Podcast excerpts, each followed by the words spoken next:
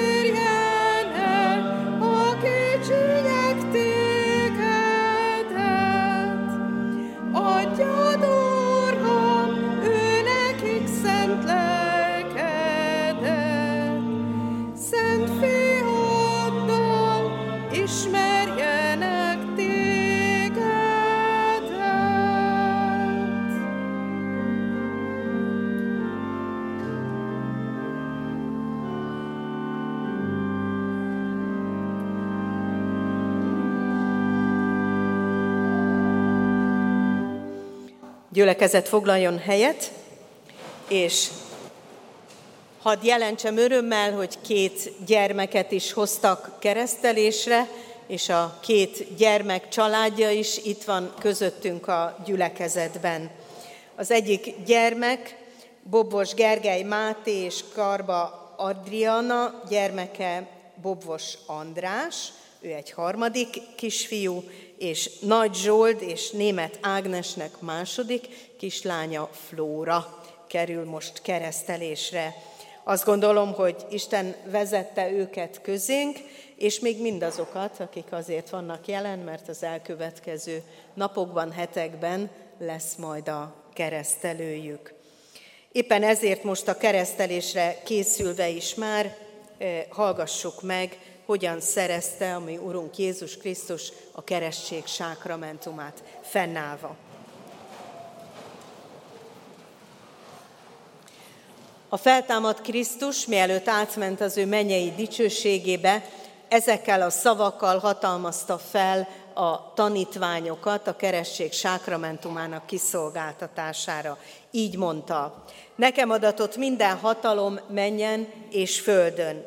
Elmenvén azért, tegyetek tanítványá minden népet, megkeresztelve őket az atyának, a fiúnak és a szentléleknek nevébe, tanítva őket, hogy megtartsák mindazt, amit én parancsoltam néktek. És ime, én veletek vagyok minden napon a világ végezetéig. Foglaljon helyet a gyülekezet.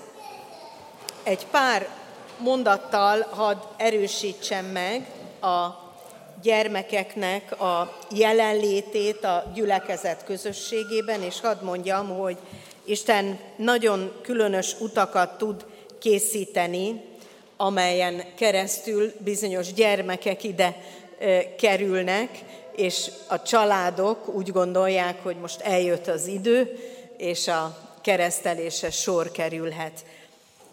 Azt gondolom, hogy talán a legfontosabb, ami miatt gyermekeket is keresztelünk, hogy közös nevelésben, neveltetésben részesülhessenek, a családok kapjanak egy segítséget, a gyülekezeti hátteret, a gyülekezet imádságát, a gyülekezet befogadó közösségét, hogy valóban ezek a gyermekek úgy nevelkedjenek fel, hogy megismerik Jézus Krisztust személyes megváltójuknak, és az, ami a kereszteléskor még csak a fejük felett hangzik el, egyszer a szívükbe is be legyen írva, és majd ők maguk is vallást tehessenek erről.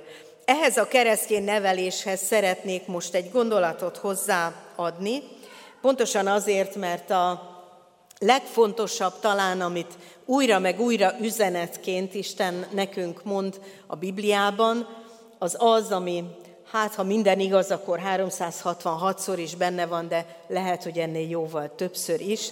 Ez a két szó, hogy ne félj. Talán a mai korunknak, a 21. századnak az egyik legnagyobb terhe a félelem. A bizonytalanság.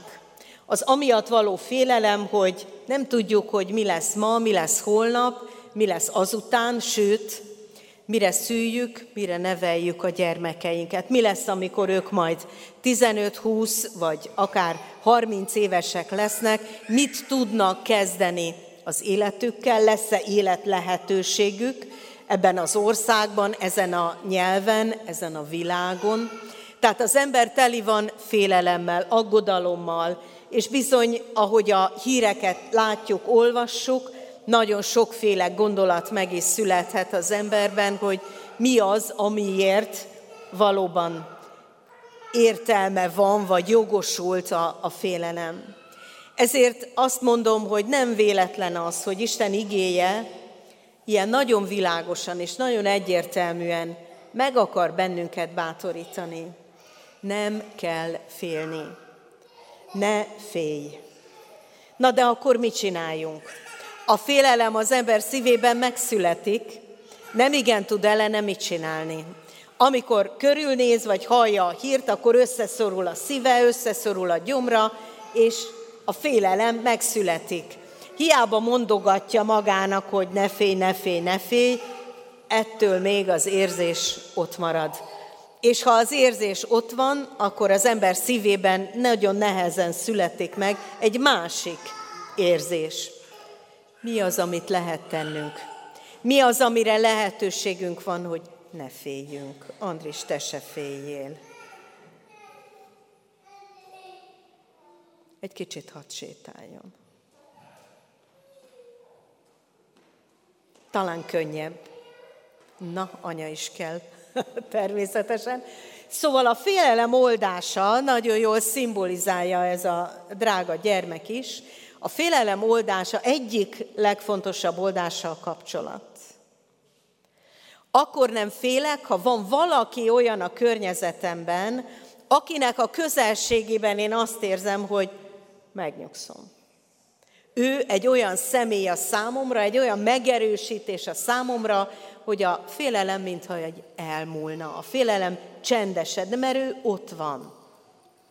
És ezért ígéri Isten igéje azt, hogy ne félj, mert ő megígérte itt a keresztség szereztetési igéjében, hogy velünk van. Soha, sehol nem vagyunk egyedül.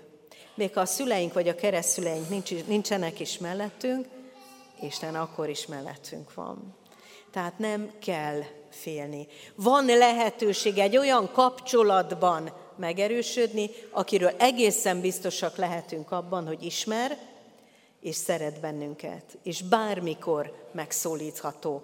Tehát a kapcsolat az egyik oldása. A másik nagyon lényeges oldása a félelemnek az az, hogyha nekem legalábbis nagyon sokszor segít, hogyha elkezdek énekelni.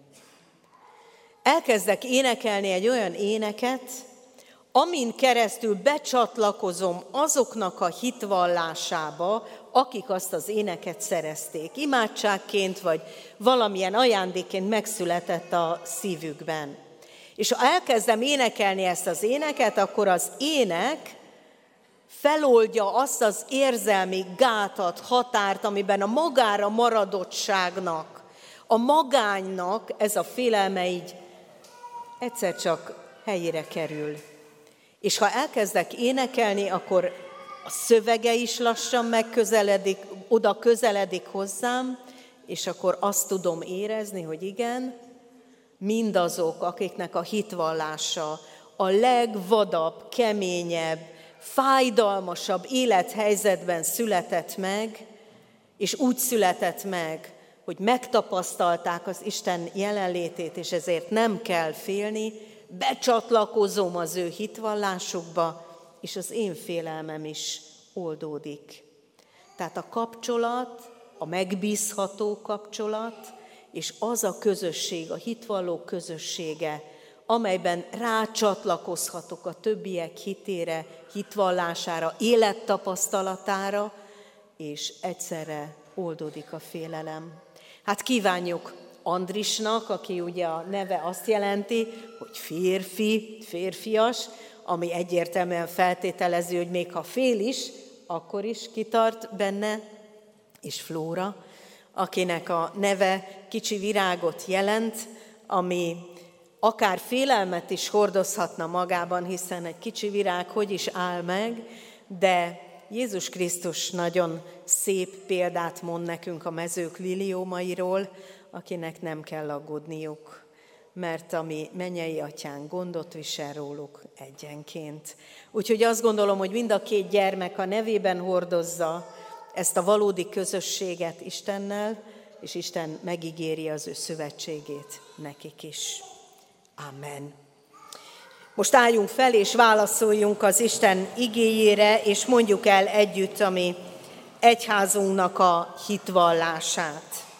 Hiszek egy Istenben, mindenható atyában, mennek és földnek teremtőjében, és Jézus Krisztusban, az ő egyszülött fiában, ami Urunkban, aki fogantatott Szentlélektől, született Szűz Máriától, szenvedett Poncius Pilátus alatt Megfeszítették, meghalt és eltemették.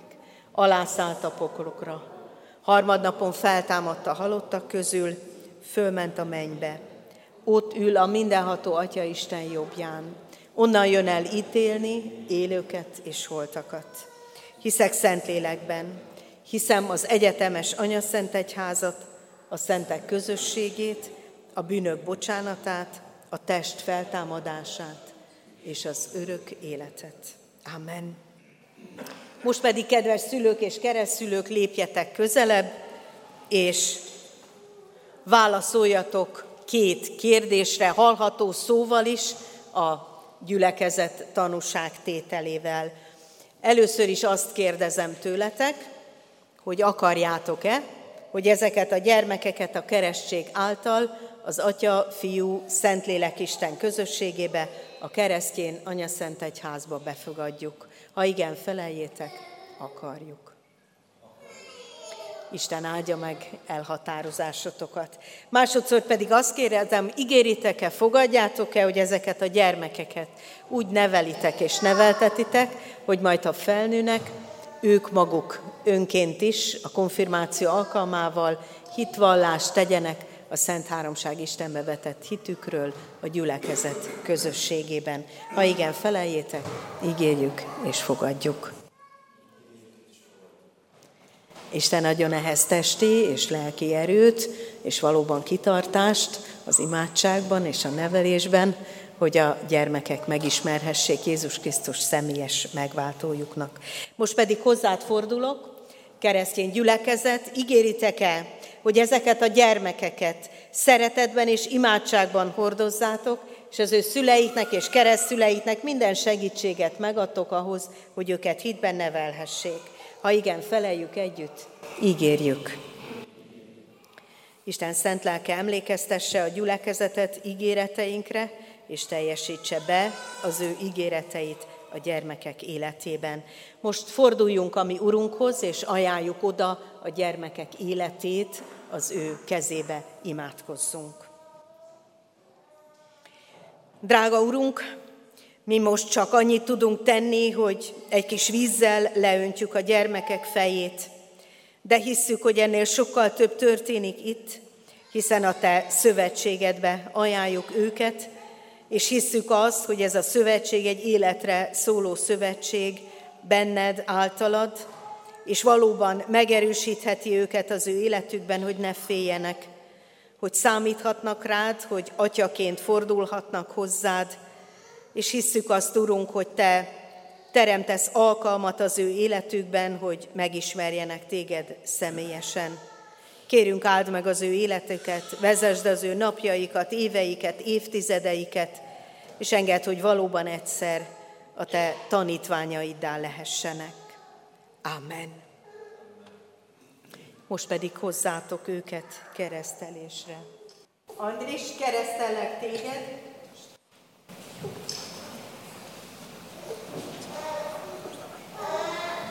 Az Atya, a Fiú és a Szentléleknek nevében. Andris, légy erős és bátor. Maga az Úr vonul majd előtted, ő maga lesz veled. Nem hagy cserben téged, és nem hagy el téged. Ne félj hát, és ne rettegj. Flóra, keresztellek téged, az atyának, a fiúnak és a Szentléleknek nevében. Flóra, azt ígéri neked Isten, az Úr az én kőszálam, várom és megmentőm. Istenem kősziklám, nára keresek oltalmat. Pajzsom, hatalmas szabadítom, fellegvárat. Az Úrhoz kiállok, kiáltok, aki dicséretre méltó, és megszabadulok minden ellenségemtől. Foglaljon helyet a gyülekezet, és most a gyülekezet nevében a két keresztelős család egy szép köszöntő éneket hallgathat meg, amelyet Mikesi Tibor és Tüzesné Szabó Márta fognak eh, adni zenés énekes formában. Fogadjuk ezt szeretettel. Ez készít egyben bennünket az ige hirdetésre, az Isten tisztelet további részére is. Gyülekezet, még Vas Eizen Ákos fiatal kollega nevét is említem, ha már elhozottak neve, ő fog orgonálni mindazt, arra szeretnénk reflektálni, ami az ige hirdetésben elhangzott, a 139. Zsoltár, Gerti Zsoltár válogatott verseit hallgassuk, hogy Isten valóban mindenütt jelen van, és ezt személyesen átélhetjük. Így fogadjuk szeretettel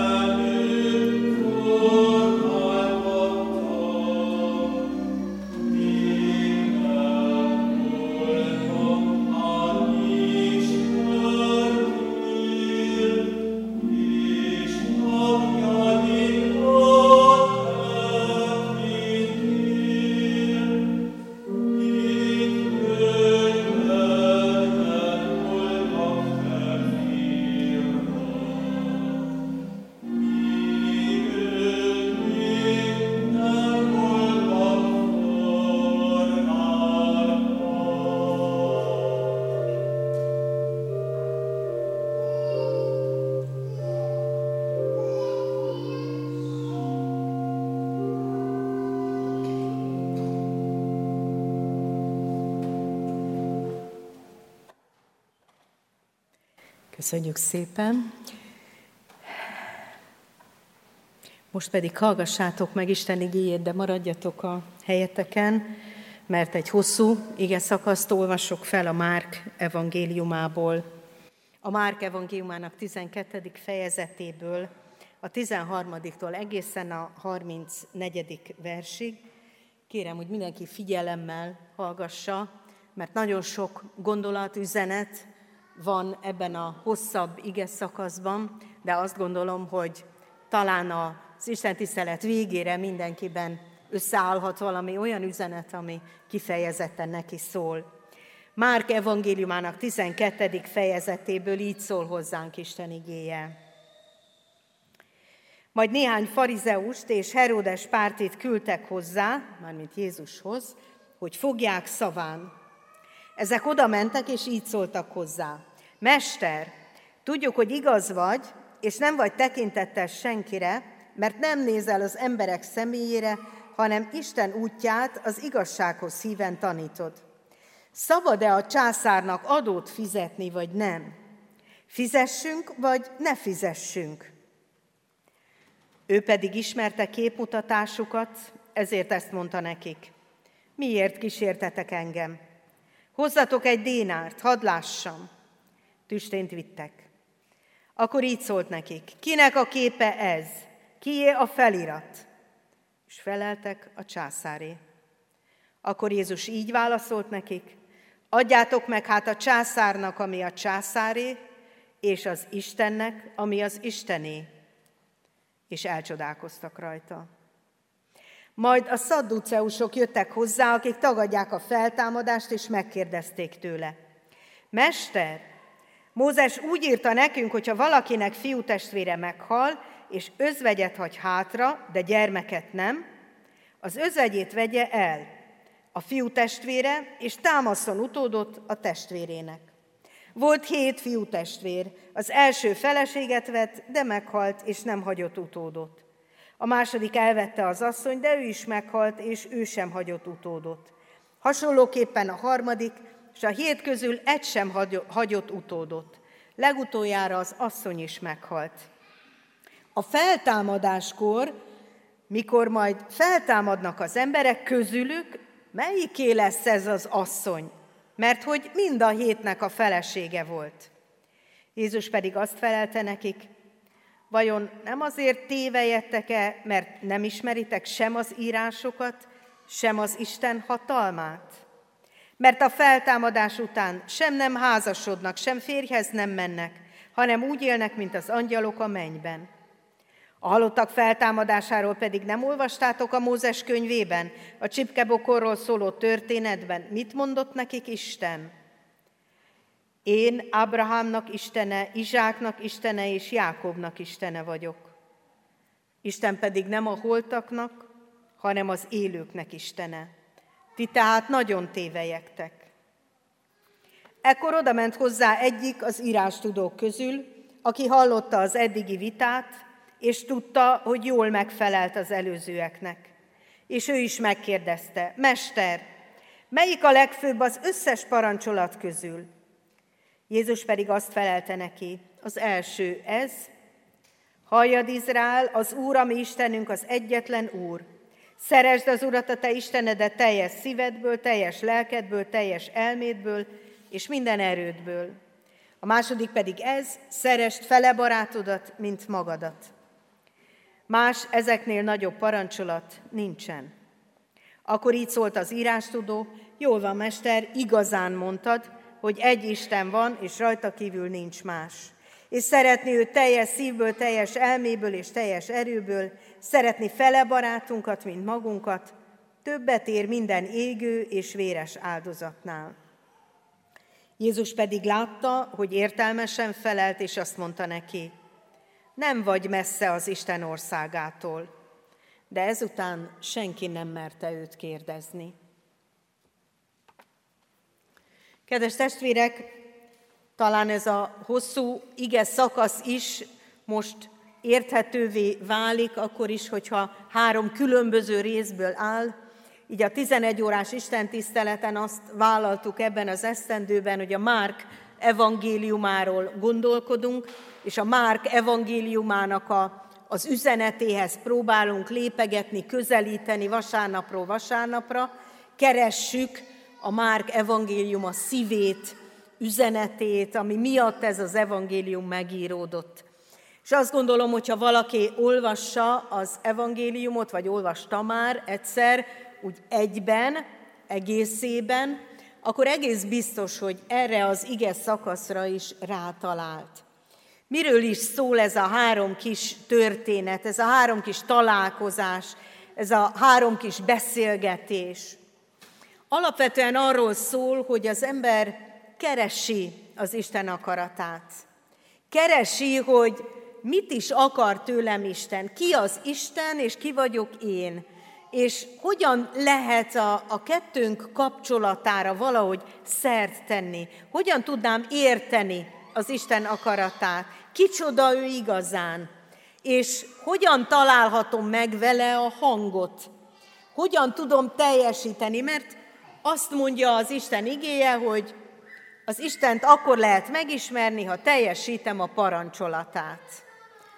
De itt nagyon sokszor elakadunk, hogy akkor melyik parancsolatát kell teljesíteni, mert elég sok parancsolat van, a tizet így alapvetően mindenki ismeri, de ezt a két nagy parancsolatit is, amit Jézus itt felemleget. Mit kell teljesíteni ahhoz, hogy Istenhez közelebb jussak, hogy jobban értsem őt? Mi lesz az az út, mi lesz az a lépés, amivel valóban őt ismerhetem meg? És három olyan csoportot vonultat fel itt a mai ige szakasz, akik nagyon sokat tudtak az Isten igéjéről. Olvasták, rendszeresen, tanulmányozták, meg, megjegyeztek belőle szó szerinti ige szakaszokat, sőt, arra vállalkoztak, hogy másoknak is magyarázzák ezeket. Sőt, naponta összegyűltek és vitatkoztak róla, hogy ezt jelenti-e, vagy azt jelenti. Tehát azt lehet mondani, hogy életvitel szerűen az Isten parancsa, az Isten igéje ott volt az ő életükben, ott volt, és foglalkoztak vele. De úgy tűnik a beszélgetésből, ahogy Jézust megszólítják, hiszen ő is egy rabbi, aki tanít, amikor megszólítják őt, akkor ezeket a problémákat hozzák oda, amit eddig nem sikerült megérteni, amiről különbözőek a vélemények. Az egyik ember ezt gondolja, a másik ember azt gondolja, sőt, ők hosszú századoknak a tanítóit is olvasták, és ki így, ki úgy gondolkodott, nagy tekintélyű más rabbik is erről vagy arról a kérdésről. Érzékeljük a, például a feltámadásról szóló kérdésről, itt a hét testvér, aki egyik sem hagy utódot maga után, hogy ezek igazából inkább elvi kérdések, nem egy valóságos szituációról van szó, hanem, hanem arról, hogy valójában akkor most hihetünk-e egyáltalán a feltámadásban, vagy mit is mond nekünk erről Isten igéje. Aztán a Másik kérdés, ugye, hogy fizessünk-e adót, vagy nem. Ez arról szól, hogy Izrael népe szabad nép, és nem hagyja magát a római birodalom igájába bele menni, mert hiszen a császár nem uralkodhat felettük, mert felettük Isten uralkodik. És ez is egy ilyen elvi kérdés, hogy ki az Úr, ki az, akinek a parancsa fontos. Ha a császár ezt mondja, akkor kell, vagy nem kell engedelmeskedni. És Jézus ezen is átlát, hogy, hogy ezek csak, csak addig való problémák, amíg a dolgokat igazán meg nem értjük. És ezért válaszol úgy, hogy tévejektek, mert hiszen van egy emberi rend, aminek engedelmeskedni kell, éltek egy országban, éltek egy adott társadalmi közegben, aminek van egy szabályrendszere, és ebben adózni kell. És ez ilyen értelemben nem szól az Isten parancsáról, hanem arról szól, hogy nektek is, mint állampolgároknak kötelességeitek vannak. Példamutató életet kell élnetek. Olyan életet, amelyben biztosak lehettek abban, hogy ha úgy éltek, akkor az Isten ezek között a körülmények között is megáldja az életeteket. És a harmadik kérdés, amiben a legfőbb parancsolatot keresik, hogy mi is az a leges-leges-leges legfontosabb. Mi az, ami mindenek fölött való. Mert jó, hát ott van a tíz parancsolat, de hogy, de hogy hát az, az alól azért vannak kivételek, mert ugye ott van a ne ő parancsolata, de hogyha háborúra kapunk felszólítást, akkor kötelességek vannak, akkor, akkor ölni kell. Azt akkor nem lehet kikerülni, vagy akkor engem ölnek meg, és a családomat ülik meg. Tehát nagyon nehéz ebben a kérdésben azt mondani, hogy az Isten akarata az, hogy ne ölj, tehát akkor én nem fogok fegyvert. Miközben ellenem mégiscsak emberek fegyvert fognak. Vagy a többi parancsolat is, mind a tizet végig vehetnénk ebben az értelemben, hogy sokan sokféleképpen a kivételeket keresték, hogy igen, ez igaz, de mikor nem. Mikor nem érvényes, vagy mikor van kivétel, amikor mégsem szó szerint kell ezt venni. És ezért nagyon fontos, hogy Jézus itt is a mélyére mutat, vagy úgy is mondhatom, túlmutat, a parancsolat szó szerintiségén, és újra meg újra mind a három történet, mind a három beszélgetés Istenre akar mutatni, és Istent akarja megmutatni, amely megismerés, vagy akinek a megismerése messze túl van az emberi szabályokon, vagy az emberi mondatokon. Mert Istent igazán megismerni csak hitáltal lehet. Ha az ő szándékait jól értjük, hogy mi a mi teremtésünkkel, az ember létével, a szándéka. És alapvetően itt jön elő ennek a parancsolatnak a mélye, a lényege, a szeretet. Szeresd az Urat, és szeresd fele barátodat.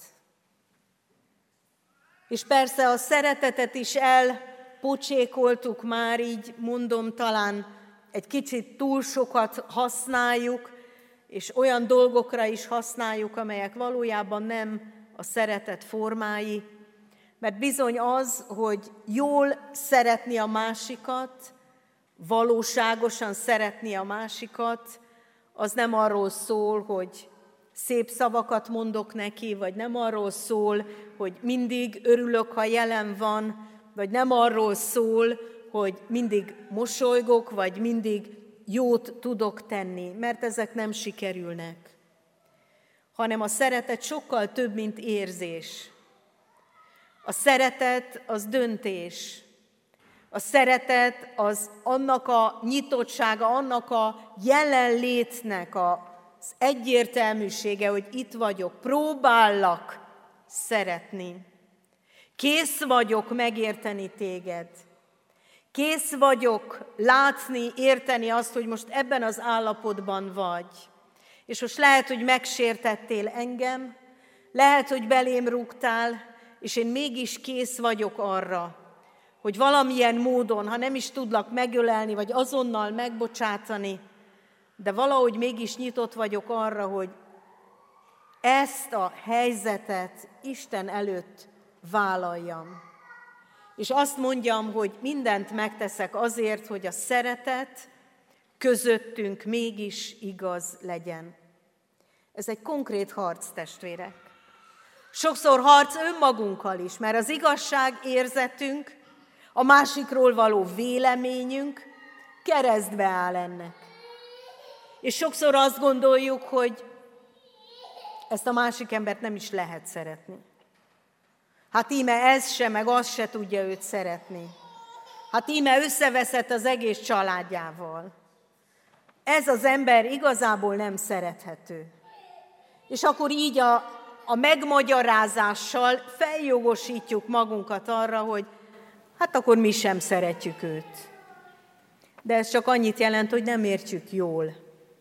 hogy mi ezzel az Isten szándéka. Mert Isten azt akarja nekünk megtanítani, hogy mindannak ellenére, amilyen a másik, és amilyen mi vagyunk, mindannak ellenére mégiscsak méltó a szeretetre. Mégiscsak megtanulhatjuk, hogy hogyan kell őt jól szeretni. Mégiscsak lehetséges az, hogy végigjárjunk néhány lépést, többet talán, mint amit eddig jártunk, és mélyebbre menjünk, és kérjük az Isten segítségét arra nézve, hogy hogyan lehet vajon őt jól szeretni. Mert én magamtól nem tudom, nekem elfogyott. De Isten tanítson meg engem arra, kész vagyok arra, hogy Isten elvezessen engem arra, hogy, hogy lehet a másikat szeretni, és én akarom őt szeretni. Tehát testvérek, mind a három beszélgetés egy kicsit arról szól, hogy ne az előítéleteink vagy az előtanulmányaink alapján gondoljunk Isten parancsára, és ne csak a szövegszerű, az értelmünk számára megnyíló üzenetet értsük, hanem Isten szívébe, szándékaiba lássunk, mit akar ő az emberrel, mit akar ő veled és velem, miért teremtett bennünket, miért folyamatosan igazgatja az életünket, miért törődik velünk, miért vagyunk még mindig fontosak a számára, annak ellenére, hogy nem igazán tudunk úgy élni, ahogyan ő azt parancsolja. Egy kicsit ezt mutatja meg, hogy az, ami itt megjelenik Jézus szavaiban, az arról biztosít bennünket, hogy Isten továbbra is szeret minket. Isten szeretete, hűsége és irgalma nem múlt el, és nem függ attól, hogy mi hogyan viselkedünk. Ő az ő szeretetével egy olyan talajt akar a lábunk alá adni, egy olyan élet lehetőséget akar megnyitni, amelyet talán még nem ismerünk, amelyet talán még nem is tudunk elképzelni. De ő mégis megnyitja előttünk, és ezzel az ő szeretetével, ezzel akar bennünket arra megtanítani, hogy nekünk ezt hogyan kell a másikkal kapcsolatban. Hogyan lehet megvalósítani azt, hogy szerest fele barátodat, mint magadat. De ezt csak közvetlen Istentől tudjuk tanulni. Még egymástól is nehéz. Még a szülőknek is nehéz a gyerekük felé, mert ott is sokszor elfogy. Ott is sokszor nem értjük, hogy a gyerekünk miért ezt csinálja, vagy miért azt. És a gyermek sem érti sokszor a szülőjét. Miért ezt teszi? De Isten megtaníthat bennünket, és ezért van szükségünk az ő személyes szeretetére, nem csak a mások által megtanulható szeretetre, hanem arra a személyes, közvetlen kapcsolatra, amiben ő maga tanít bennünket, amiben ő maga mutatja meg az utat, amiben ő maga vezet el bennünket arra, hogy akkor ez most a hétköznapokban, a konkrét emberi kapcsolatokban mit is jelent. Testvérek, nagyon fontos, hogy erre készek legyünk. Isten nem is vár tőlünk mást. Csak azt, hogy készek legyünk arra, hogy ő tanítson bennünket.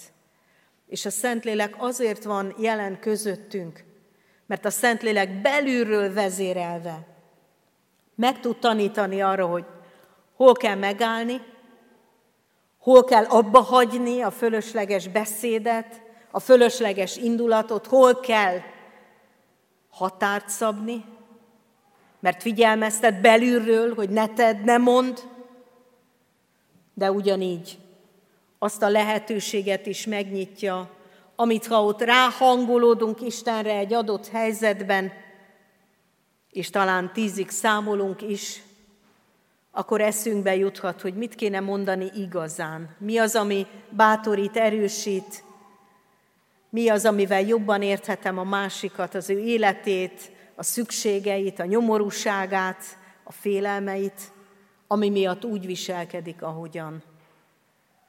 És ahogy egy kicsit jobban értem a másikat, akkor talán Isten föl is fakaszthatja a szeretetnek egy új forrását a szívemben, amiben az Isten szeretetével szeretem, tanulom szeretni a másikat is.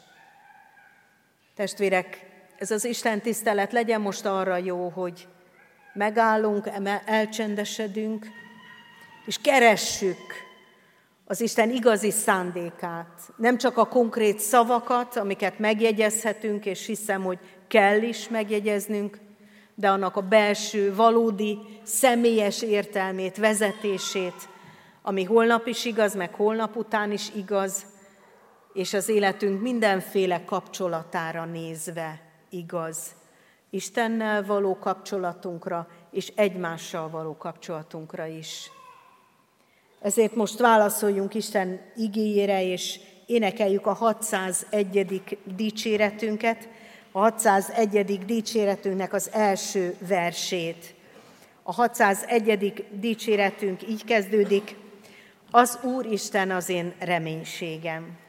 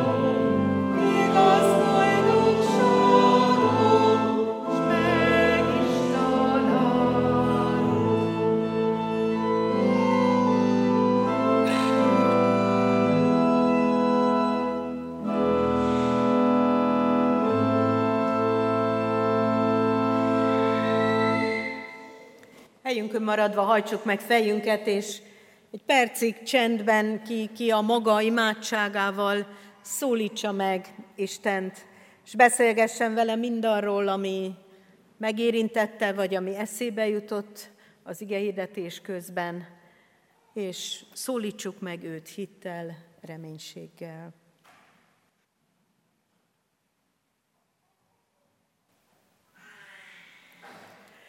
Urunk, megvalljuk neked, hogy nehezen értjük a te szeretetedet, és a magunk szeretetének pedig nagyon komoly határai vannak. Megvalljuk neked, hogy ez a teljes szívvel téged szeretni, ez nagyon ritka pillanatoknak az ajándéka az életünkben.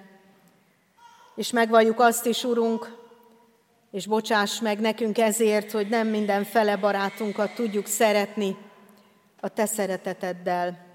Sőt, sokszor inkább vitatkozunk a Te igéddel is, vagy a másikkal az ige megértésében, és valahogy nehezen találunk oda ahhoz, ami a Te igazi üzeneted a számunkra.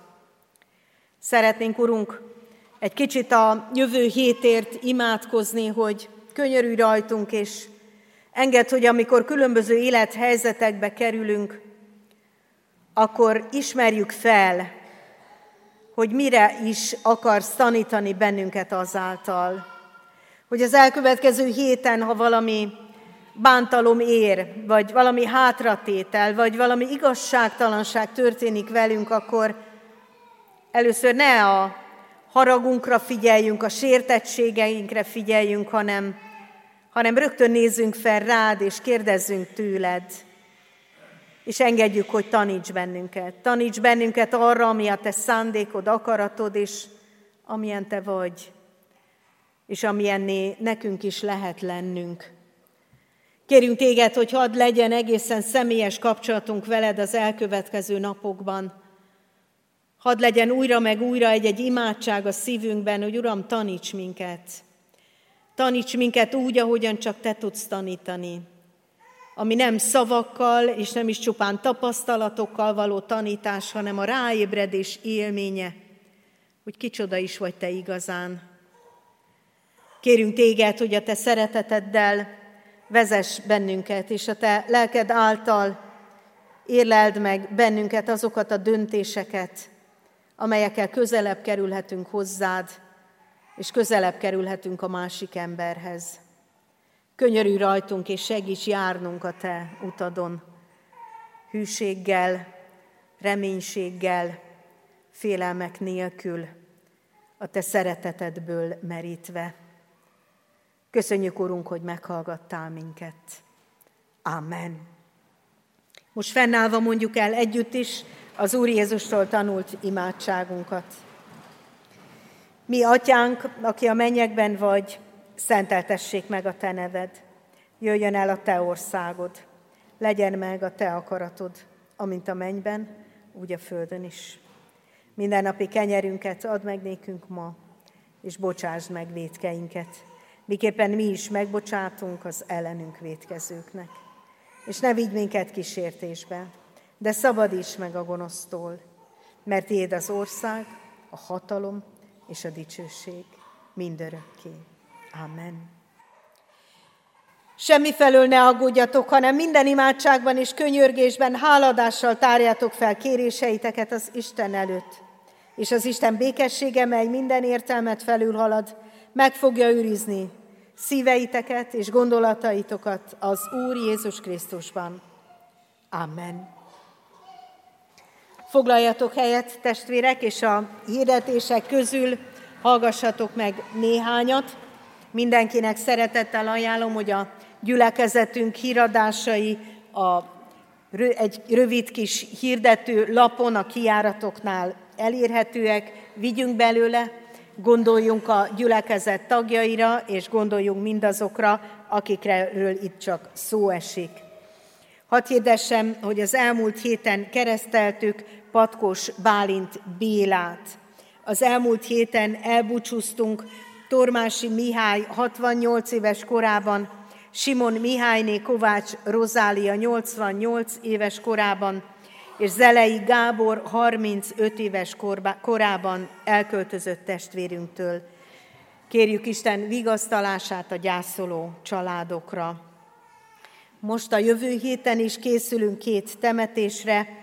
Jakucs Gábor 94 éves korában elköltözött testvérünk, temetése szerdán 11 órakor lesz a református temetőben.